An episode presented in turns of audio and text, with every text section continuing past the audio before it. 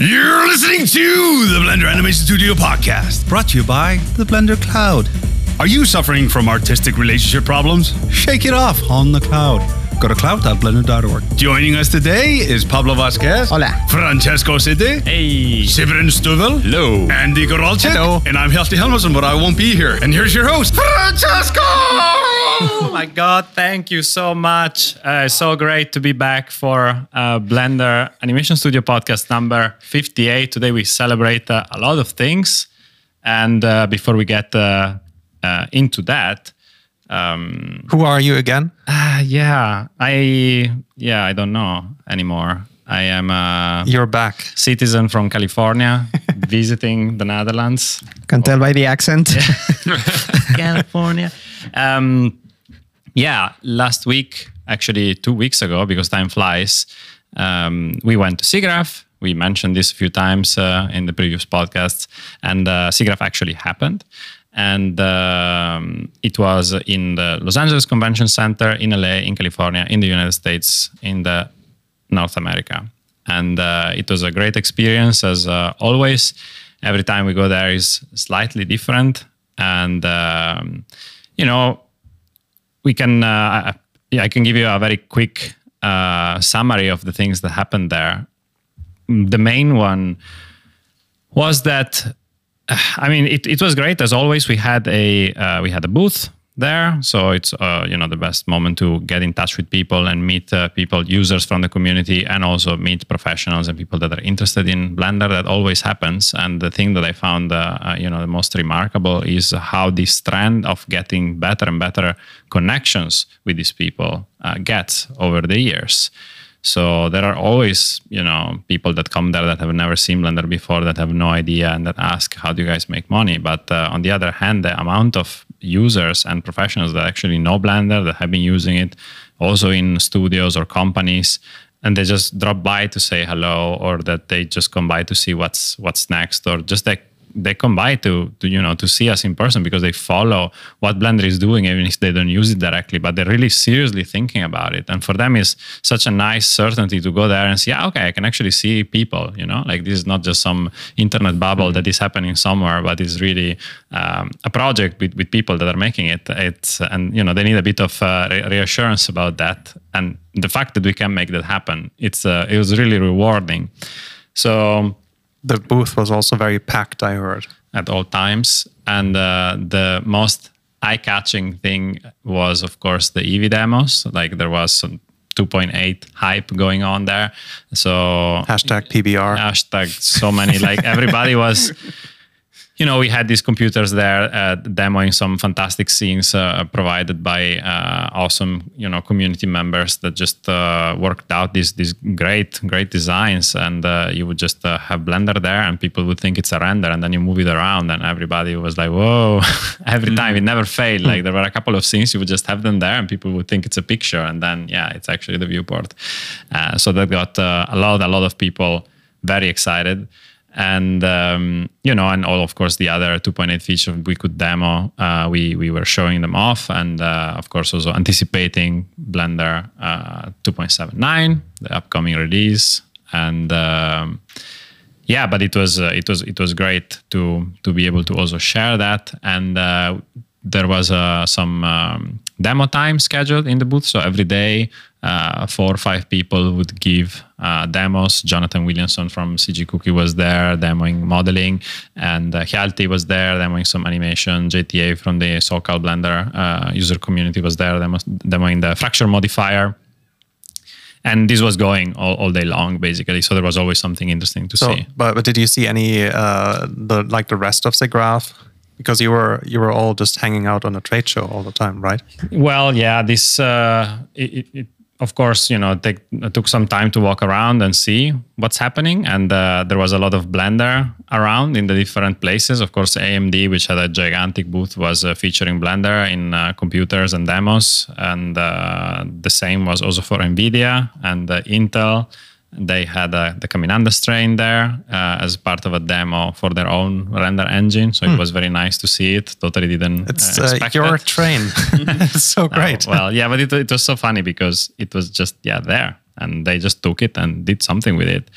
Um, and you know, other uh, you would just see sometimes at random Blender assets or Open Movie assets, uh, like it like uh, always, but uh, it's getting bigger and bigger so that was that was fun. And uh, there were uh, of course a lot of interesting talks happening. Couldn't get to see uh, many because i was working there at the at the trade show. But uh, sergey actually had a real uh, you know attendee pass and he went and got a culture and got connected with other people that do uh, his kind of work. So it was a awesome it was an awesome experience also for him. And we did a presentation we did our presentation about pipeline one day and that was that was also cool. Wait a second. Right i forgot. That's like right after weta, weta digital. Yeah. So weta was talking about how they made their render farm. Uh, they have kind of different requirements than what we have because of the size of their company and you know the the amount of work they have to do but it was interesting to see that the problems they have are the same. And usually the problem that all these giant companies have that we don't have that much is the legacy they have to fight. So the final slide from the Weta presentation was how proud they were they were able to get the company to adopt the new render farm. It only took them one year and a half. So they had this graph that was showing the adoption of the new system, and it was just going over a year. So like one of the main takeaways from them was like be persistent because it's going to pay off in the end. So yeah. if you make a new tool that's only half of the job. The other half is to actually get the people to use it and when you have such a big company it's uh, many, yeah that's that must be like yeah thousands of, of people. Pe- yeah thousands of yeah, people. yeah they, wow. yeah i mean hundreds of artists that are working with that. So they but they got it to work so that was of course you're like oh, wow uh, then there was uh, uh, a presentation from uh, MPC that was a bit more esoteric about yeah how they built a system that collects all sorts of data about the behavior of people while they're working in a production, especially with their production management software. So how did they commit? How did they communicate? And then trying to predict what people are doing. And in the end, you know that, that presentation was really a bit theoretical they didn't really it was really structured as a paper they, they didn't implement much uh, they would take advantage of what they were learning from those uh, data sets. But one thing that I found interesting was uh, they gave an example of machine learning on these data sets. So what they could do was given an, a, a bunch of you know data like commit messages and uh, uh, other things, it would be able to look for some keywords and uh, categorize and group these keywords together and also then overlap people on top of that. So you would know for a certain user in an organization what kind of in what kind of area he was because depending on his conversation you would know that he was talking about lighting or that he was talking about compositing or that he was talking about animation and then you would see where these people were really spending their time and how they were really laid out compared to what they should be doing what they were actually doing so if you have an animator that is supposed to do animation, but is always committing things uh, or checking in things that are about layout, mm. then there is something that is not matching there, right? So and then on top of that, they were also planning to collect. You know, they have a chat system, so to get also that data. So basically, then you can see what people are doing. Hey, you're talking about this thing, but you're really supposed to do something else. Hmm. So it was like the big brother of Wow. and, and, and here we are just at lunch talking about uh, I had to spend four hours trying to get the uh, mesh cage to work instead of animating or something like that. Yeah, exactly. Here you can just ask people. Yeah. So it was a it was a bit creepy, but I think that's you know the direction where they're going to really find out this information. And uh, after that, there was a presentation from Double Negative that showed how they do crowds. Mm-hmm. And uh, you know the tricks they do to have a one million uh, you know agents crowd in in their in their scene, and these tools that they have that are really really simple, and how they try to make them better. And and you know I was also giving some demos and showing these incredible shots from also game cinematics or movies. and you know, you had this scene with like hundred thousands of people, and then in the breakdown you would see them, and then you see them disappear behind buildings, behind fog, behind because there's a big shot with this city swooping by. So it's just tiny little ants that are there. I don't know, 70% you don't even see them anymore. Because like, they promise they're there. And, and you know hmm. when you see the breakdown. And and that that made me wonder a little bit how like if there is a better way to do this all together because the amount of time and resources and render time that you have to spend to get all those people there and then you don't see half of them where you know it didn't feel right Well, good, good crowd system should be able to optimize that with a level of detailing, right? Like depending on where the camera is and whether you can see the character at all. yeah yeah i'm sure they you know they they do lots of things but in the end you know they because they want to make this crowd looks realistic they have to spend time thinking about it like why would you put people in that street if then you don't even see it but you know it's it's the process is uh it's that's how it is. Yeah. so and after that we showed our blender pipeline and explained that you know instead of having complicated tools we do everything with blender and people laughed. But uh, they didn't laugh at us. They were just like okay that's another way to go about it. And um, i think it went overall quite okay and uh, i'm very happy that we did it. Um, yeah so that was pretty much SIGGRAPH and one uh, more highlight, basically, uh, during during that time when we were when we were there in uh, in California, a few days after SIGGRAPH, me, Colin Levy, and Hjalti um, went to the Walt Disney Animation Studios to do a presentation of Agent 327 and that was a very that was very cool because you know we had a screening room and we were we showed the movie and uh, had a little q&a with the people there were like maybe 30 40 people or so in the in the room. And Nice. they were all you know uh, i was asking okay who's there? Like are you guys technical artists or uh, developers so it was a bit of a mix. So we got different kind of questions about you know uh, both on the artistic side like decisions about why the agent looks like that or why why it you know certain things happen in the story. How did they how did we manage to get it the way it was?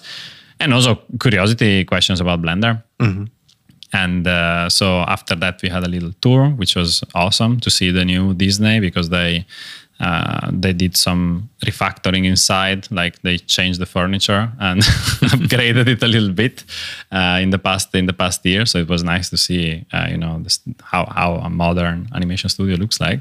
And uh, then we met up with a few people and kept talking about blender and pipeline. So it was uh, it was very uh, very good visit so it was a bit of a highlight of the trip i think But there, nobody is actually using Blender for anything.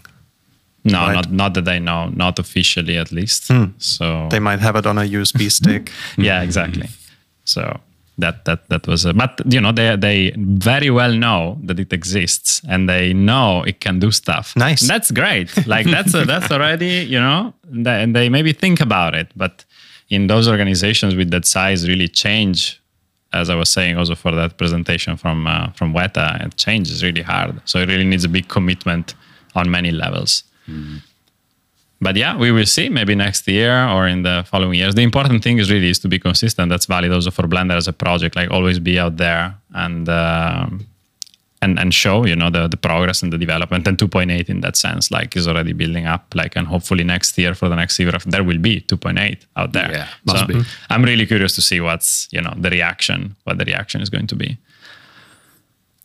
yeah so that was uh, that was the last uh, it was you know in total two weeks in uh, in the sunny california and it was great and uh, it's also great to be back to do actual work and enjoy the sun in Amsterdam. yeah today is sunny Yeah. so i totally enjoy i can't complain so uh, what about you guys what have you been doing in the past uh, in the past week in the past two weeks andy Well, I've been uh, working on Dweebs. Um, still, I mean, right now it's a bit different because Hjalti is not, he has finished most of the animation. So uh, right now I'm waiting for him basically to finish the rig of the little girl character you might have seen on the cloud. Um, I, I modeled her and she's basically just going to be seen from the neck down. So she's going to feed the dog with uh, some dog food container that I also modeled, which was fun, like to do some kind of retro uh, um, graphics design. Um, and uh, yeah, so Hjalti is going to rig um, her body and everything in a basic way, and then hopefully we'll go, uh, we're going to have cloth simulation actually done on it. So everything in the mesh is already capable of doing that, and then we can just um, test our awesome cloth pipeline Yeah. by just sending the stuff over to Luca, and we'll get it, get it back in Alembic, and just put it in shot. And um, yeah, so I just did some background tweaks, um, nothing special really, because most of the look of the shot is is already there, and we don't we ha- have only this one shot really that we have to worry about. So it's going to be super quick, and then by December, by the end of the did I say December? Yeah. I was like, Uh, hopefully wait, before, but yeah. maybe it's going. Uh. okay, so by the end of September, Yeah. uh, we'll hopefully have it done Yeah. Yeah, Yeah. awesome. with the sound design and everything and the music. Who's going to make the music? Uh, we have uh, one guy lined up who's uh, Hjalti, uh, who's meeting with Hjalti uh, in Iceland Yeah. on the weekend. Oh, Uh, he did the music for uh, Glass Half. Uh, Right. Super promising, and also the the agent animation test in 2011. Yeah. And uh, so hopefully he's going to be on board. He's super awesome. And then uh, we have to do some sound stuff, and Yeah. that that's it. Yeah. yeah, that's all to be confirmed. But I mean, we have, uh, you know, lots of cool people that uh, that can do that. So that's, uh, I mean, yeah. what? Why do you look at me? I'm not going to do anything. Uh, all right. Well, but you keep posting stuff on the cloud, so Yeah, people can see the renders and everything. I wanted to ask you something. Um, since you know the, the Dweebs is not uh, that crazy uh, of a production in terms of a number of shots, uh, Yeah. um, have you thought about having a full Alembic uh, pipeline for it? Um, So for the character, for example, for the sure. characters. Yeah, I mean, we we thought about it, and it might be uh, a possibility. The problem is really like first you have to ask yourself why. I mean, we can just test it piping like piping the animation into Alembic, and then that's going to be fine. But um, the like then you can also just drop the the group into uh, into the lighting file and then render it. I mean, it's basically the same thing. Like there's no real need for it, um, except maybe for post uh, tweaks on uh, on the mesh in animation. But there's not really any pipeline or any solution to do that because you can't sculpt on Alembic Yeah, yeah, yeah. after the fact you have to make a complicated array with uh, lattices and uh, and deformers and that kind of stuff and then uh, it gets a bit more tedious to work with so but we're, we really have to see i mean Hjalti is spending so much time crafting every single frame and um, uh, he's gonna make the floorboards bend when the big rooster comes in and all that kind of stuff. And then we have to do some fluid animation um, and uh, some some rigid rigid body simulation for the dog food that comes out of a con- container, or maybe he's just gonna an- animate it by hand. yeah. But uh, but yeah, Yeah, it was just There's- a curiosity because I think it's always you know nice to have some in-house tests of how that pipeline might work, but it all depends on the time indeed and the feasibility. yeah. For for the cloth, it's always good. it's it's that it's already. very good for the cloth, but also, I mean, we can definitely try it, but um, I'm just thinking like in terms of space. Like for example, the dog goes through almost uh, a blender unit of space, so you need a lot of lattices to you know to def- if you want to tweak some deformation or something like that in in each frame, you need a lot of different lattices and stuff. would you then load the Alembic and then try to tweak that with lattices? yeah, that's what I would do if we were using Alembic at all. But right now, mm, it's very unlikely. But how how else would you manipulate the Alembic? Manipulate the original file, then re-export the file to Alembic, and then you have a new Alembic. Yeah, right. But that, that's not really the point. Like the point is, why? Uh, what do you use Alembic for in the first place? Like for example, sculpting or doing animation tweaks on top of the Alembic and that kind of stuff. So you know, Well, I cannot, but yeah, but I can also imagine that it's faster to load the deformed mesh from Alembic than it is to recompute the entire rig. Probably. I don't know how heavy the, these rigs are. The uh, rigs are really, really light. yeah, so light. So th- then it doesn't really make much sense. But if you have a heavy rig, then it becomes much faster Yeah. to load it from Alembic, and then it makes sense to actually use it. I think. Yeah. So we'll see. yeah, cool. Yeah. awesome. And uh, and then Pablo, Hi. Hello. yes, hello. Yes. Been sick for like two weeks. So that was one accomplishment. Any other noteworthy accomplishments? Uh, I wouldn't I wouldn't claim victory yet. I'm still kind of sick. Okay. Um, no, same as last week. Last week I last week, last two weeks ago, I was talking about the release logs page. And uh, this week I'm working on the 2.8 release logs page. Because 2.8 is going to be released. What? there will be pre-release notes. Now, basically, um, we are lacking a place that is not the wiki that, like, place in Blender.org, where you could just go and, and see every uh, and and have like one hub for everything 2.8.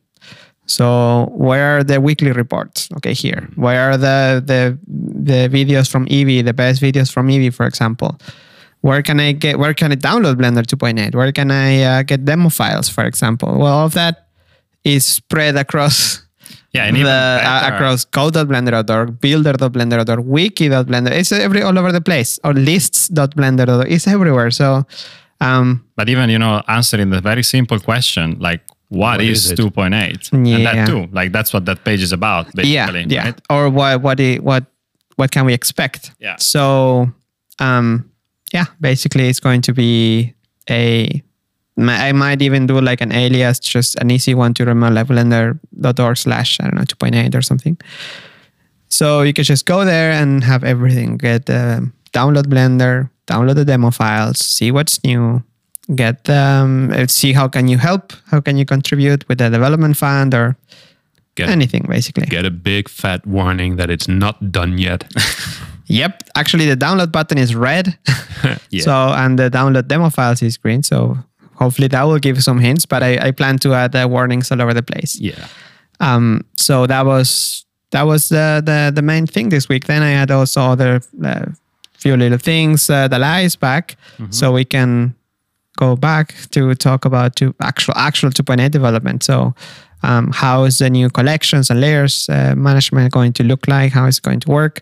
Um, a lot of uh, little things here and there. The day to day stuff. Yeah, even it, even uh, about hand, handling Blender social media stuff also happened this week. We had a little call with people from YouTube how we can make the, the Blender channel better.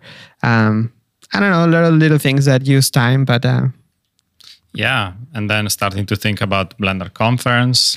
the Blender conference, how we're going to handle that, how we're going to make a how are we going to going to handle the videos, for example, for the conference, Yeah. how it's going to be branded, the well, the website, um, festival. the festival, yeah, the, the the Suzanne Awards, and then the store, Blender store.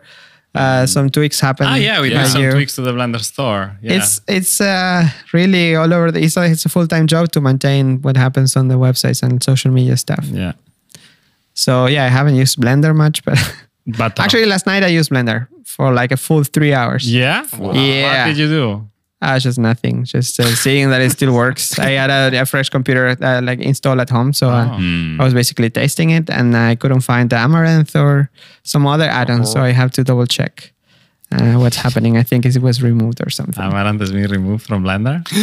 No, I don't think so. Oh. Well, it was never in it, basically, So, like officially in it. So I had the official release. okay. Um, well, not even officially. It's not even out there yet. We are release candidate number two Yep. so far. Interesting. Okay. Well, cool. Thanks for. So you're welcome. Anytime. I'll be hanging out here. Yeah. Awesome. awesome. What did you do this week? Uh, I don't know. Well, I I, I spent some time uh, Emails. Uh, yeah, doing emails. That's for sure. And um, I've been developing a little bit for uh, for the cloud, something that are like only sideways related, but they are you know uh, part of Pillar, which is kind of the engine of the uh, of the Blender cloud. And uh, it's just maintenance that at some point needs to be done by someone. So it's really not very you know exciting, but uh, I'm very happy that it gets done, and overall it improves the quality of the project. So that's especially thanks to Sybren, who is willing to spend some time a lot of time, you know, giving feedback and suggesting you know, how to make things better. And I think that in the end, it's worth it. Yeah. I- we hope. it's really it's really worth it. and- so it's basically you're you're uh, fixing and keep working on the heart of what is Blender Cloud and Attract and Flamenco and other upcoming apps. So that is really important. Actually, it's like Yeah. yeah. the core basically. Yeah, yeah, yeah. You did one big thing, right? When? To the, today you yeah. yeah yeah yeah that's pretty much what i was talking about. It's something related with the authentication system. So the fact that uh, not even the yeah the authentication system. So when you when you want to enter the blender cloud you use the blender id and uh, that is called uh, OAuth which means uh, it's it's a protocol it's a standard for providing you know uh, credential access to websites. And it was implemented in a very you know simple and direct way only relying on the fact that you would have to have blender id configured so that you can access the system. And now it's done a little bit more generic so that uh, pillar can actually support different kind of authentication so not necessarily only blender id but other things like for example google or facebook which in the case of the blender cloud is not really something that we want but for other projects we might want. So it's good to have that in place because besides being a bit more flexible is also a, an improvement of the of the previous implementation that was done a few years ago by me with very little knowledge of how to actually program a computer. So you know, it's, it's it always helps to get back to those things and be like, okay, uh, now how would I actually make it better? So, did you ever imagine uh, coming to a Blender studio, being a Blender artist, to do actually this kind of stuff? Like, Uh, no, I mean, but I, I don't even know what I came here to like. It was, it, it felt so surreal, you know, coming here for the first time for Tears of Steel as like, do I, am I really actually worth, you know, like you did you did animation for Tears of Steel, Yeah, yeah. you're, you came with an animation mentor animation. degree. I was doing yeah. animation, but then mostly, I mean, it was like f- effects and compositing. But I got always immediately so fascinated by the process, like the way of making things and how crappy things are for, you know, two people that want to work together and that have constantly to talk to each other about where the file is instead of you know just knowing Or about people it. trying to render something on the non-existing in-house render farm. Yeah, but which is it's horribly patched together so interesting from shell scripts and stuff, and then Yeah, exactly. So that that that got my that got me even more than I mean I, I didn't even know that was a thing. So that that got me immediately. So in the end, yeah, that's how it all started. But still, like I mean, it, it, it's great to use Blender. Like some time ago. I, I used Blender. I don't. I don't even remember what I was doing, but it was the same thing as Paul. I, I, I actually opened Blender and I was doing something with it. Ah, for for SIGGRAPH. That's that's when it was. Like, Yeah. I did a, did a stuff, motion little motion graphic for the um, for for the booth. Like we had this gigantic screen array, and just you know to show the program of the demos. And actually opened Blender, animated some planes with drop shadows, and you know the some some some light effects and some text. And that was it was like okay, actually using Blender for doing something. And it's so funny because I mean it was very simple, but those things never change. So you can always open Blender and animate. Yeah, yeah, yeah. things. Wait, a, wait a release. wait until 2.8, and that will. That's what I'm trying to keep up with. okay, I see. Yeah, but that that that's important, of course. But um, that was that was it. Um, yeah, and uh, then uh, another thing that I've been working on is uh, the uh, Blender Open Movies Art of book, book of the art of the, the Blender Open Movies. gigantic master collection. the master of things. collection yeah of the legacy of what we've been doing in the past 10 years uh, almost 11 and um, So many, like so many artworks, so many concept art stuff Yeah. pieces that I didn't know that they existed. Yeah, and uh, you know it's finally coming together. We've been getting, you know, if uh, any anyone listening pre-ordered the book almost a year ago, they were wondering what the hell we've been doing. Actually, you should have received my emails. I made a little mailing list for those uh, fantastic people who backed the project back then to keep them in the loop. Uh, but for anyone who is wondering what is the status of the project, we have uh, all the chapters written, all the artwork collected, all the designs and the layouts for the pages done, and we are basically finalizing and doing another pass of design review. And in the next uh, week or weeks, couple of weeks, it will be sent to the printer.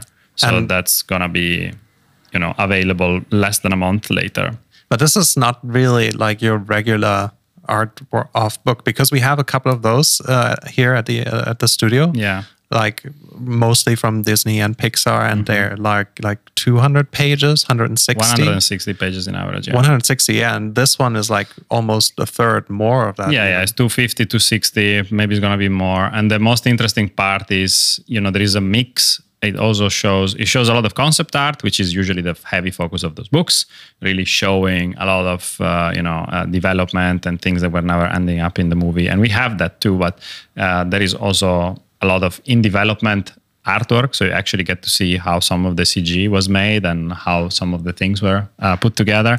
And then there is a very big narrative part that uh, talks about the story of the project which has never been Yeah. uh, done before. Like a lot of uh, interview material that has been collected and put together from the people who actually worked on those projects. And i think it's a fantastic legacy because some of us still work in the studio. Very few of us have been here for all the projects. Actually nobody has been here in every In single every- project Only Ton. yeah, only Ton exactly. So it's you know having one place that collects kind of that kind that history. It's uh, you know it's great. Not even Ton actually, because uh, Caminandes too. it Yeah, he wasn't wasn't involved. here. That's Yeah. right. So uh, there is no one that has been involved. Only Blender. In Yeah, in this place, like the you know if the walls could talk, but uh, besides Uh, that, yeah, Blender Institute. yeah, Yeah. No, wait. Open uh, Elephant's Dream is it wasn't here. It was in Montevideo. that's right. so not even the Blender Institute has been involved in all the Blender Yeah, movies. And open consider- movies. Well, no, the lamps here, the lamps Yeah. of the Blender Institute, Yeah? have been around for longer than those those Institute. those Ton's- Ton's faculty. chair. I think Ton's chair and Ton's uh, desk lamp, probably. okay, Oh. so that lamp has seen stuff. Yeah. Yeah. Okay. His chair is still from uh, Not a Number of days. Oh, you can tell. You can tell. And and he's like, why don't you get a new one? No, but I like this one. You know, it's Yeah. like when, uh, when you're a kid and you're like this toy and You don't want to yeah, let go. exactly.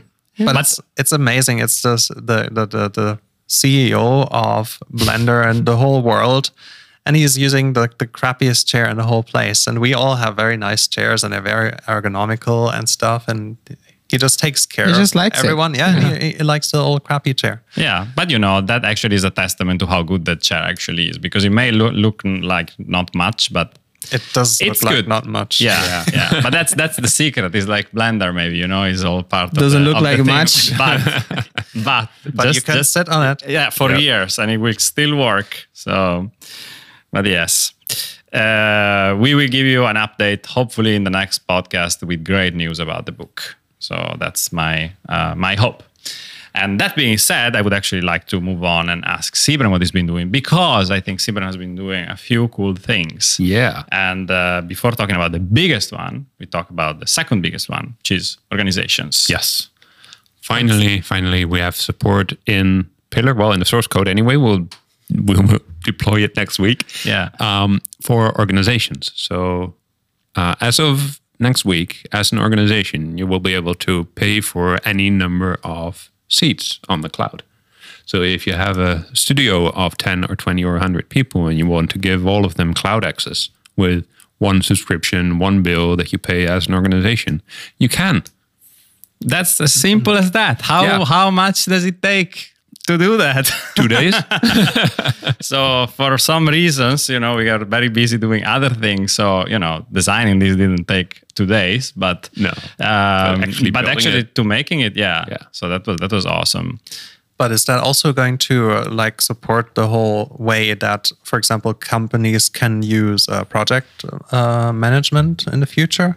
Like, is uh, is there going to be like a a project that can be shared between organizations and stuff like that? Uh, in in the end, probably yes. Um, at the moment, it's just about giving people access. Yeah. So giving people access to the cloud, to Flamenco, to Attract that, those kind of things, uh, and to be able to do that from one subscription and one managed by one person. Ah, so the members of the organization can have their own projects with any other people they want. Yes. Not even related to the organization. Yes, Okay. exactly. They will be So treated as regular subscribers. Okay, cool. And then they can, of course, share their projects between members of the organization, but Yeah. also between other people. Oh, that's pretty cool. So, wow, yeah. So they can have their own projects. So that means that they can have their own texture libraries for their own personal use, by paid by the company. Yes.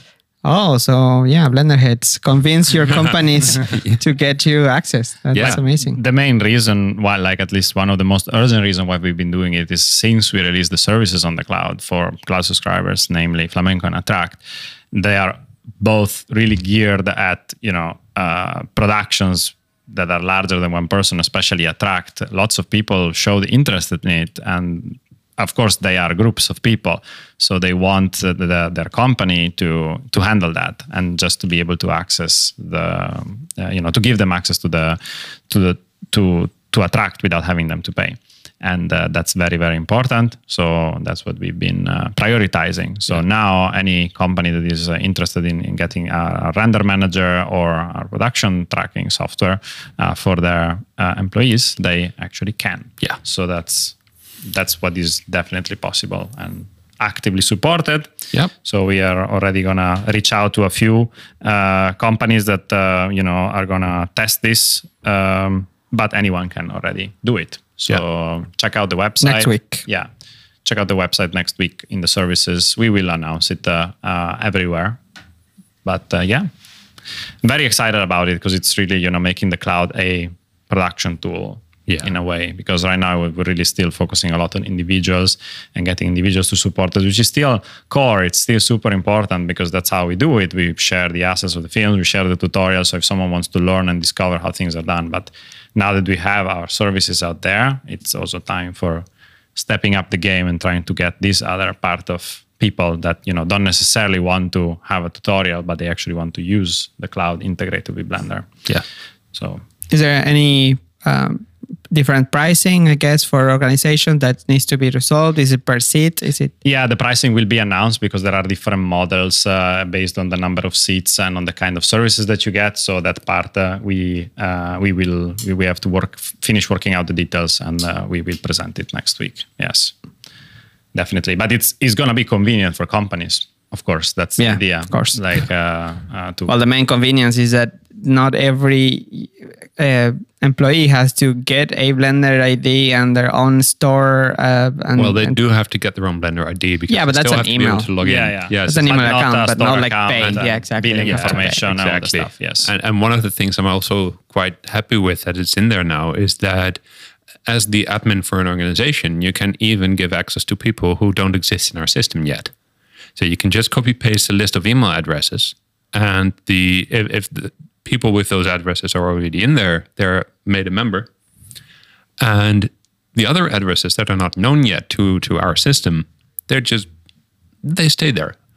And then after somebody registers with that one of those email addresses, they're automatically a member of the organization. So you can just co- as a admin, put you the email- copy paste the email addresses and tell your employees so just go just join. just join and then it's set up automatically. Or you can add John Lasseter to your team and then just Yeah. wait for him to log in on the cloud and then you're going to be part of your. Yeah, there you go. Awesome. He's gonna love it. Yeah. Great, great, and uh, very excited for next week for this to be out there. And um, okay, three words: scripting for artists. Yes, it's out. What happened? Like, so Yeah, it's there. Yeah. Uh, people are looking at it and and I'm changing my shirt. finally, You actually had the same shirt for the whole tutorial. Uh, in no, every video. actually, it's it's three or four, but it looks like one less because I have two copies of the same shirt. Okay. Um, but it's all a little bit in the same style. Wow, that's the amount of continuity. Yeah, well, Strong the thing is that. I wanted to re-record the intro after the rest was done because I recorded the intro first, and then I got used to recording myself, so I wanted to re-record the intro, and I brought the wrong shirt. So halfway the the recording of that, I well, I told people well, I have to change my shirt now because missing continuity. All in the details. So it's it's yeah. Attention to detail. it's gonna be great. Congratulations on this. Uh, on this project because it was your your first uh, uh, training Yeah. that you made Yeah. on the cloud. I mean, Course. Course, Course, Yeah, yeah. sorry. Yeah, yeah. You have a new Training- training new course. new naming in the, in Yeah. the at the yeah cloud. and uh, you know that's uh, how how was that uh, how was that experience Uh, it was nice. At first, it really, really got had to get used to talking to a to a white wall with a tiny webcam and, th- and nothing else. Uh, but I think I got a hang of it, and in the end, I could record pretty quickly and re-record little bits. Um, maybe I, I, in another episode of Scripting for Artists, I also want to discuss the actual scripts that I wrote to produce Scripting for Artists. Meta scripting for artists. Wow, so meta.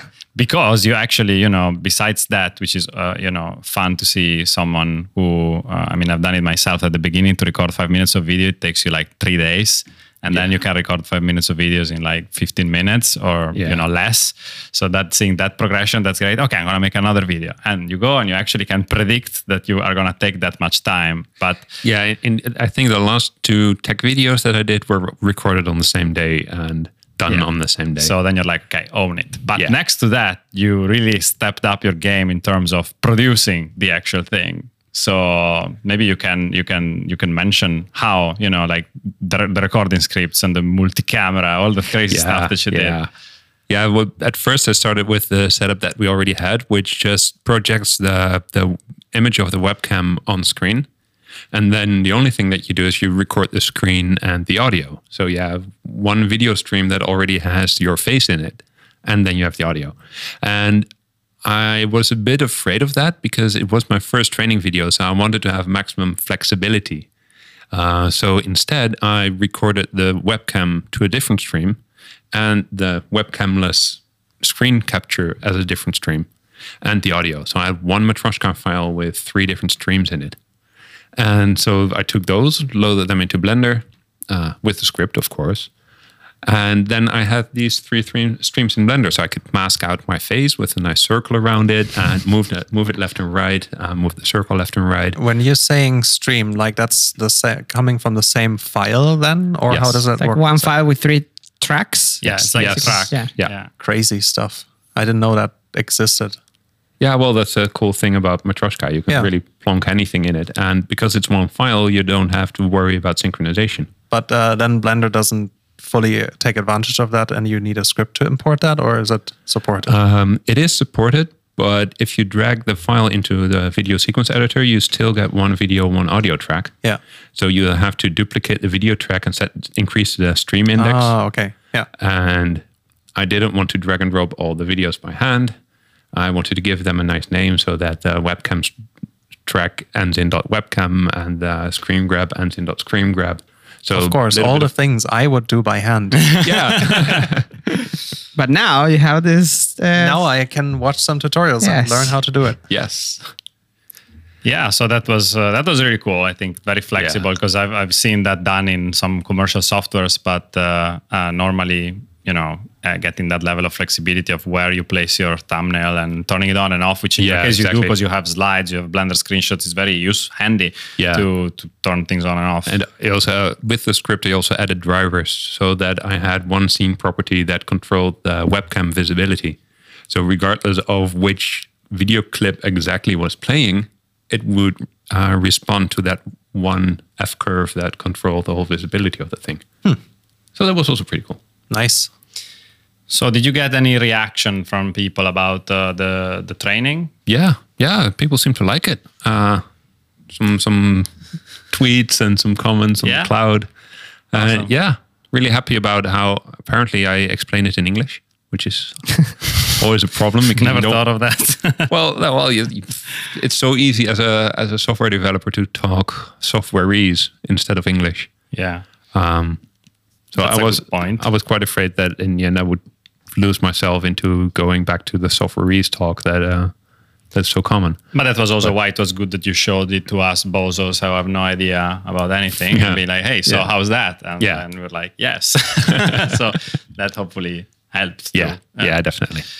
And um, so basically in this training you get you go over um, you go over the beginning like if you know nothing then you start uh, uh, you, you start getting a grasp of you know the terms and how to work and what to do with blender. Yeah. and um, you know what is the last thing that you give to people you know in the end? So in the end what what are people supposed to be able to do? And then what do you want them to do uh, next?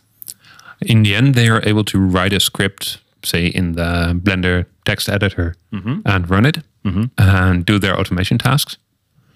And what would be great to go from to do from there is to actually look up how you create your own operator, how you create your own user interface. Um, Luciano was ta- asking me about how to create pie menus, like your your own custom pie menus. I love those things. I have no idea how they work, so I also would have to figure that out. And one of the things that I also want to cover, like in a more advanced series, is how to not do what I just taught you, basically. Because we start with the first video about with copy pasting from the Blender's user interface and calling these operators. But usually there's a faster way of, of doing things. There's just regular Python functions that you can call, which are much faster and can be uh, more convenient to use than these operators but it's more difficult to explain and you have to read documentation you, have to, you have to have a better grasp of what is programming so to start copy pasting stuff from blender's user interface is really easy and and yeah, intuitive because your script is doing the thing that you copy pasted from the user interface um, but there's ways to improve and that is also what i would love to cover in uh, in the next one So you're definitely going to uh, expand the series and add some more Yeah. parts to it. yeah Season two. Season No, two. no, no. um, well, that's that's that's great. I'm really looking forward to that. And uh, you know, before we uh, wrap this episode up, uh, I have a, a interview round of questions with one question for everyone. What? Surprise! What? What? No. So we can we can start. didn't Uh, let's see. Like uh, I think uh, I, I, I we can start with Pablo Why? the- and who is uh, eager to no, okay the, the question is the same for everyone which is what does uh, scripting like what is scripting for you so what does, what does it mean in you know a few words In a few words, what is scripting for me? Um, you know what do you use it for and uh, what have you used it for in the past uh, and what do you think it's cool about it and you know things in that direction well, everything is cool about it. Really, it's just it's just amazing that you can do like instead of moving your mouse and clicking around a million times, you can just do it with code. That's amazing. So, I think that's one of the main reasons why I started making my own little uh, tools, especially with once 2.5 was out. It was amazing that we could do that.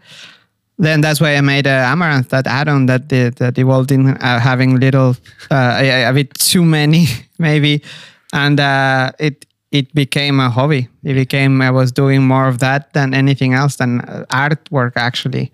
I was so uh, into it, like it was a hobby basically. It ended up being like it was taking my my my time. Life. It was like yeah, exactly. it's like I need to make this face gray. Okay, I'm gonna make a script for that. Just that you need to use maybe two times, you know. But um, it's amazing. It's really it is really everything. Everybody should know at least the basics um, because you will see how much can it and improve your things. And even you can do things that you cannot do in Blender otherwise. Uh, sometimes, um, especially playing with the library system of Blender, the linking system, there are things that you just cannot do with the UI that you can with code. So it's worth looking into it, and everybody should have a look at this tutorial, at this scripting series, and uh, the next ones to come. Yeah, and for artists, it's also a great way to propose ideas to developers. Like if you take the time to learn a bit how to script and customize the Blender, you know, interface. If you have an idea of how a tool should work or how a certain uh, design or a certain configuration of commands could work, you can mock it up with a script, and then you can show it to developers and be like, you know, I imagine this functionality to work like this. Of course, Yeah. that you need to be a bit more of an expert, but it's a great way because you know between uh, making a mock-up in Python somehow that works and a proper uh, implementation in the software, sometimes there is a big gap between them. So Yeah, yeah, of course you can you can go as hard as complicated as you want. You can that I think that's how the animation nodes add-on started, like it's just a little proof of concept and another one, and now it's huge. Yeah. But you could also, if you have a suggestion in how to improve Blender's UI, for example, you don't have to be an expert in that. You can just right-click, edit source, and then you see the how the button is laid out, how that panel is laid out. You can change things and then propose, okay, I, I would think this UI is better, for example. So you don't really have to be an, an expert. You just by copy pasting and moving things around and then running the script and hopefully it doesn't break. Yeah. That way you can you can already improve. And uh, if you're into more like a, a procedural way of making visuals and stuff, also programming is a is a great tool for that. Um, maybe not within Blender, or maybe with Blender with GLSL or uh, OSL um, scripts, but like, like scripting is everywhere; it's all over the place, so it's worth checking out. Andy, what is what is scripting for you? Well, to be fair, you guys said more than just a few words about it, so you pretty much covered the whole thing. I'm just gonna sit in my non-scripty chair here and uh, not say anything because I don't really do scripting, which is a pity. But- because there's a lot of uh, no buts. Yeah, I don't really do scripting. But- no, no, no, no. but- didn't happen. Never happened. Never happened. how do you uh, you do hardware stuff? You have robots at your place. How do they move? You there is scripting there, right? They use some sort of script and some sort of Ha. software. Yes. Ha, that's Gotcha. scripts. You okay, see? I don't do any Blender scripting right now, which is sad, really sad, because I should be doing it. Um, because that what's what scripting is for me is um, simplifying repetitive tasks. What you said basically, and um, I confess I have to do uh, a fair number of repetitive tasks, like every week or so. For example, last week, no, this week, no, last week, um, I had to rename 30 floorboards and uh, create a, a rig for each of those floorboards. Um, and the naming scheme of the rig of the bones uh, should didn't conform to Blender's naming scheme. So it was floorboard one, floorboard two instead of floorboard.000, floorboard.001, and so on. If so there only was a scripting tutorial talking about the naming of bones. exactly, yeah, yeah. There really should be. So so uh, now it is there, and I have to watch it, and then hopefully be less stupid. okay, that's uh it's a it's a good promise. We will we will ask you next time if you have Sure, more yeah. boards to rename. Sybren, what is uh, what is scripting for you? For me, Yeah, well, it's, as a uh, seasoned developer that has done more than just a script. Yeah, yeah. Well, like in general, programming is, uh, I think, a way to to focus. Like what Andy also said, like to get rid of the repetitive tasks, uh, the mind-numbing stuff that you just have to repeat over and over again. Uh, to be able to put that into a script and not think about it anymore, and then I can think about the fun stuff. That's that's interesting. Until that also turns repetitive, and then hey, it's a script again, and then. Just need to do it twice and then Uh, you just keep doing it. yeah, yeah. Cool. What's scripting for you then? Exactly. Sorry. Well, now that I had all this time to think about it, um, it's a way for me, at least, when I discovered that that you can that you can do it. Um, you know, it's it's it's a way to help not just yourself, but also to help others, and that's the part that I find the most interesting. Because if it would just be for myself, I think I would be, uh, uh, you know, renaming things by hand or wouldn't even be bothered by it. Um, but finding a way to uh, to optimize and seeing the optimization value also fall out on other people that's the most interesting part about scripting because it's not just about automating but also uh, really e- extending your power because you can really give give it to others and that helps them too and the, the collaborative nature of that and you know merging this process or working with another person on that same aspect. So it's not just, oh, I'm doing step A, step B, and step C, and now I make a tip that optimizes it.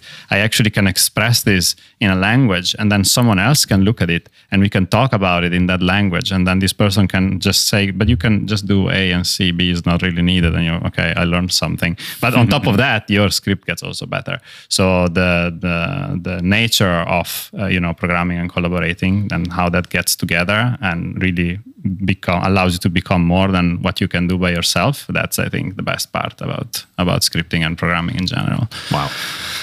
So yeah. Amen. Yeah.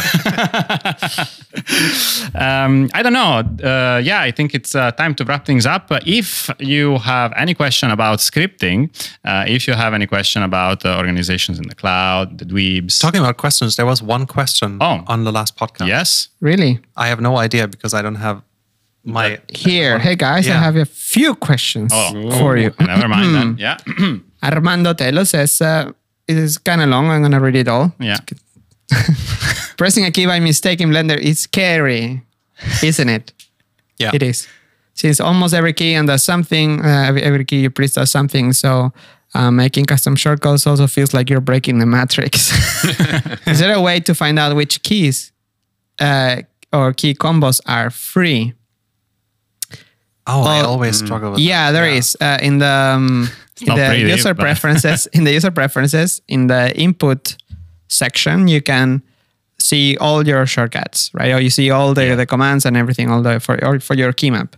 Um, there is a filter where you can filter by name, or you can filter by shortcut. So you can just type it there, and if it's not assigned, then yes. There's no way to see if they're free, but you just type it there. If it's not being used, you can Yeah. you can And also pie menus help with this. Pie menus. Yeah, because um, for example, you have Z, Shift Z, uh, Control uh, Shift Z, and they all do pretty much the same thing. They change the, the render mode of your viewport. Um, but if you have pie menus activated, you can just press Z, and then you get the pie menu, and you choose which one you want. I disabled that. I love it also because it frees up your uh, your key map. Well, actually, disclaimer: I uh, I shift between wire wireframe and uh, shaded a lot, so I leave that to Z. But all, Alt Z is the pie menu, and I use it all the time. So that is You use handy. it all the time. Alt the time. yes.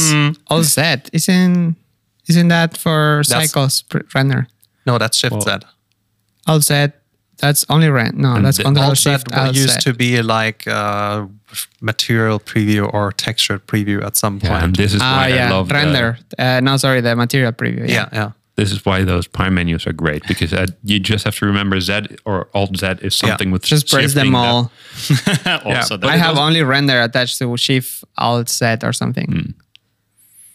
So everyone then customizes it the way. But I think I, I see your point, and I think that's an interesting way to go. But I think it would also be great to have something that allows you to see, indeed, okay, that, What? that registry that you're talking about in What? the preferences, that's very handy that you can search by. Yeah, yeah, by- by- and we have it, so Yeah. it's nothing to do there. awesome. You can Go make a nice little uh, keyboard uh, to do, yeah. graphic or something like that, and uh, show which keys are taken. yeah, yeah, Should exactly. be possible in s- to script it. Yeah, yeah. exactly. Well, 2.8 is going to have new key maps anyway. Oh, yeah. I think. I mean, we've been talking about it forever, and we're Nobody has done it yet. nobody has Nobody done it yet, so it's, it's still there. Yeah. Um, Next. next question, uh, the same by Armando Ar- Armando Tello.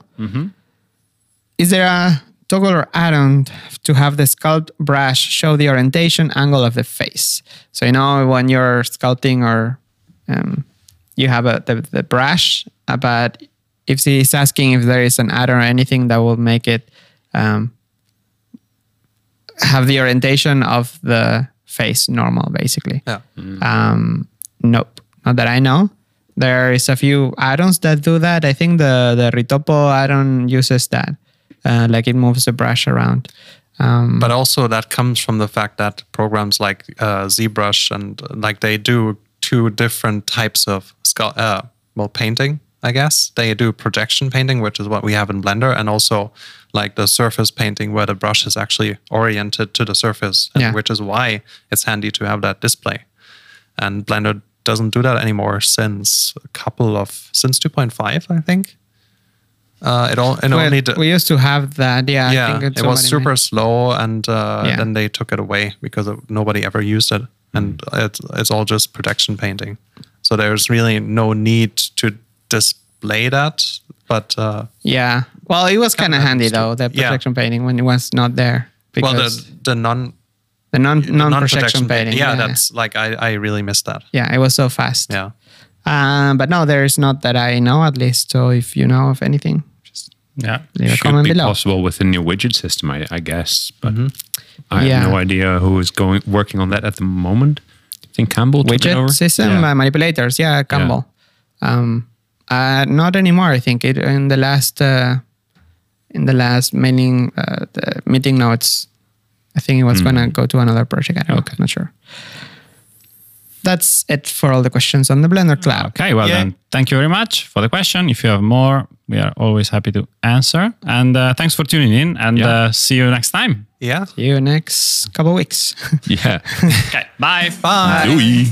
You've been listening to the Blender Animation Studio podcast, brought to you by the Blender Cloud. Do you want to become a Python master? Grab your snake firmly on the cloud. Go to cloud.blender.org. What? What?